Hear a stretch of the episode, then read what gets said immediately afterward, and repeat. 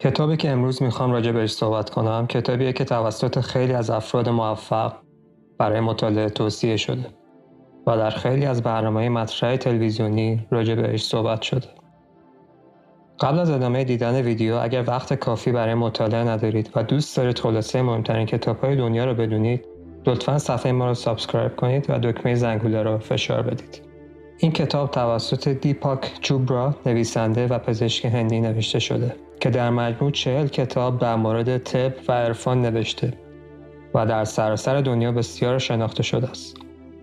دیپاک در اوایل جوانی وقتی پزشکی در آمریکا بود علاقه چندان به مسائل معنوی و عرفان نداشت ولی با شناخت مدیتیشن و TM مسیر زندگی عوض شد و توانست در کمتر از دو هفته مشروب و سیگار رو ترک کنه و البته با کمک مدیتیشن افکارش را کنترل کنه و تمرکز بیشتری داشته باشه از آن زمان بیشتر با طب سنتی و مسائل عرفانی آشنا شد و کتابهای زیادی در این زمینه نوشت.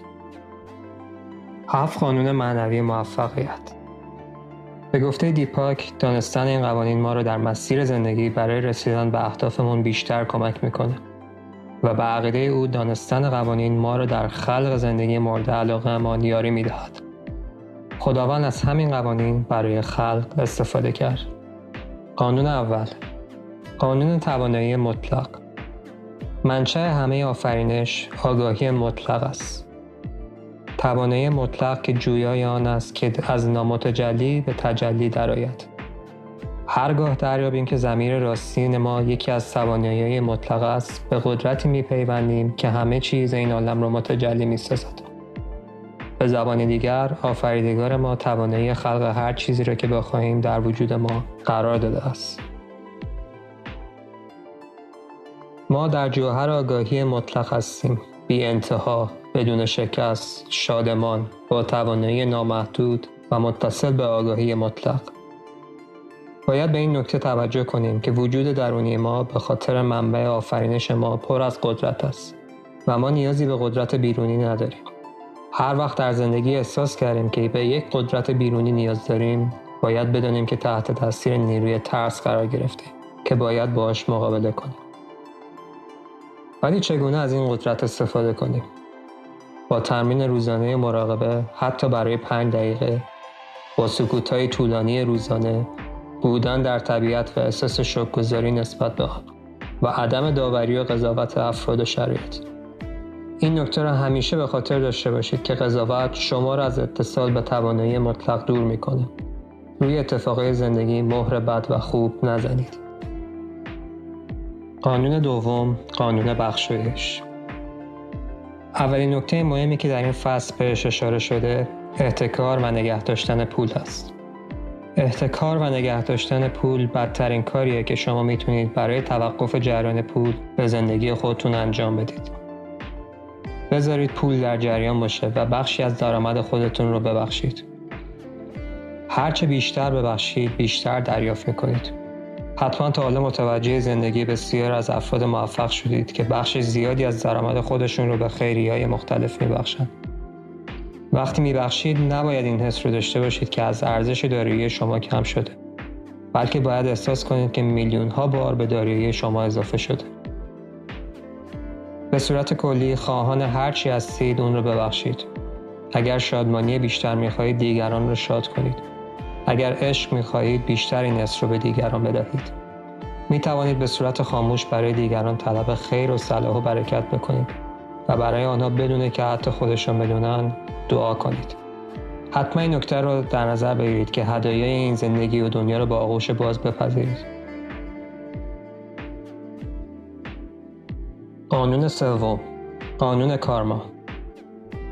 هر حالی که در این لحظه دارید نتیجه یک انتخاب شما در گذشته است. وقتی تصمیم می‌گیرید دو مورد رو در نظر داشته باشید. اول، عواقب این انتخاب چیست؟ دوم، آیا انتخاب برای خودم و اطرافیانم شادمانی به همراه دارد یا خیر؟ وقتی به انتخابی دست می‌زنید به بدن خودتون توجه کنید. اگر انتخاب غلطی باشه بدن شما در ناحیه ناف و یا قلب درد می‌گیره. کارما در واقع برای پرداخت دین گذشته شماست این گذشته می‌تونه در این زندگی باشه و یا زندگی های گذشته شما. به هیچ وجه از آنها ناراحت نشید. درسی که کارما می‌خواد به شما اومده رو دریابید و در مورد آن بنویسید. چه پیغامی در این کارماست برای پیدا کردن این سوال مدیتیشن کنید و با قدرت زمیر خودتون بعد از یادگیری درسی که گرفتید به فراتر از کارما برید. در شرایط سخت از عمق وجود خودتان هدایت بطلبید تا برایتان پیغامی برسد.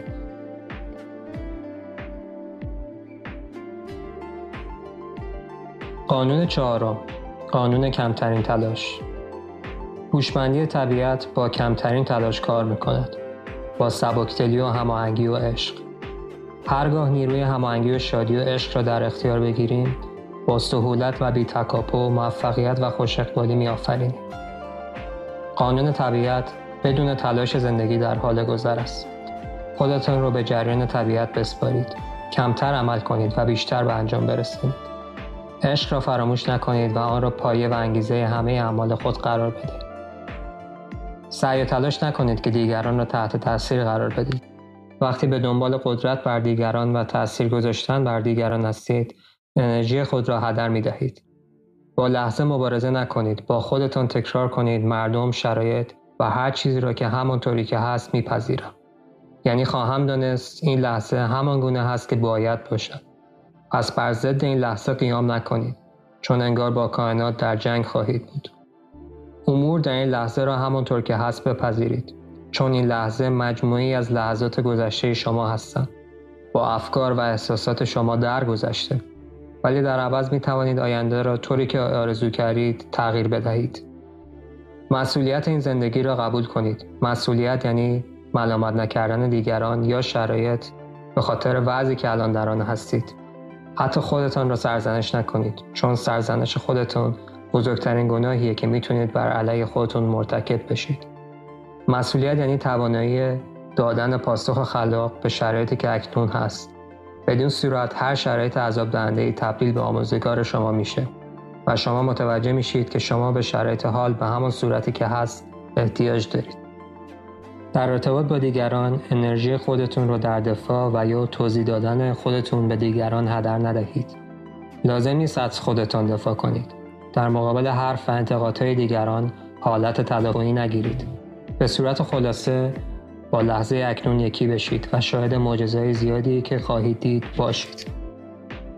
قانون پنجم قانون قصد و آرزو هیته کوانتومی همون هیته آگاهی مطلق است. با آرزو میشه به این هیته اثر گذاشت.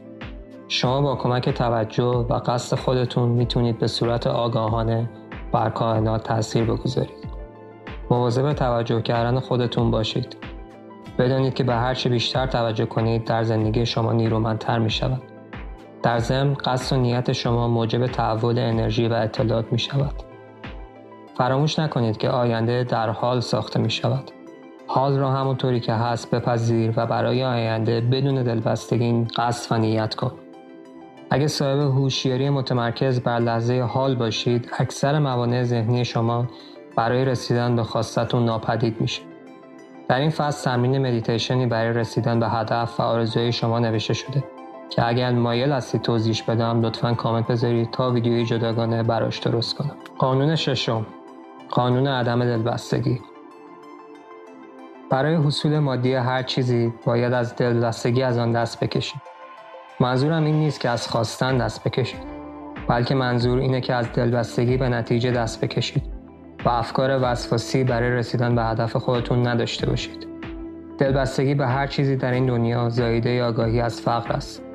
عدم دلبستگی باعث آفرینش آزادی می شود و شما را چند قدم به آسودگی و آزادی واقعی نزدیکتر می کند. قانون عدم دلبستگی کل فرایند تکامل را سرعت می بخشد. هرگاه این قانون را فهمیدید احساس نخواهید کرد که ناچارید راه حلها را تحمیل کنید. وقتی راه حلهای ذهنی را به مشکلات تحمیل می کنید فقط مشکلات بیشتری را ایجاد می کنید. اما وقتی توجه خودتان را به عدم یقین معطوف می کنید امیدوارانه منتظر می شوید که از میان اختشاش و آشفتگی راه حل شکوفا شود. آنگاه آنچه شکوفا می شود چیزی هیجان انگیز و بی همتا خواهد بود. می توانید به هر مشکلی که در زندگی خود دارید به صورت مجالی برای محبتی از این بنگرید. می توانید با استقرار در حکمت عدم یقین هوشیار به جا بمانید قانون هفتم دارما یا قایت نهایت هدفی که شما به خاطر آن به دنیا آمدید چیست؟ در سکوت و مراقبه این هدف را کشف کنید. استعدادهایی که دارید را پیدا کنید و آنها را پرورش بدید. توجه داشته باشید که بعد از پیدا کردن این استعدادها از این توانایی ها برای کارها و نیت های مثبت استفاده کنید و به هم خودتون خدمت کنید.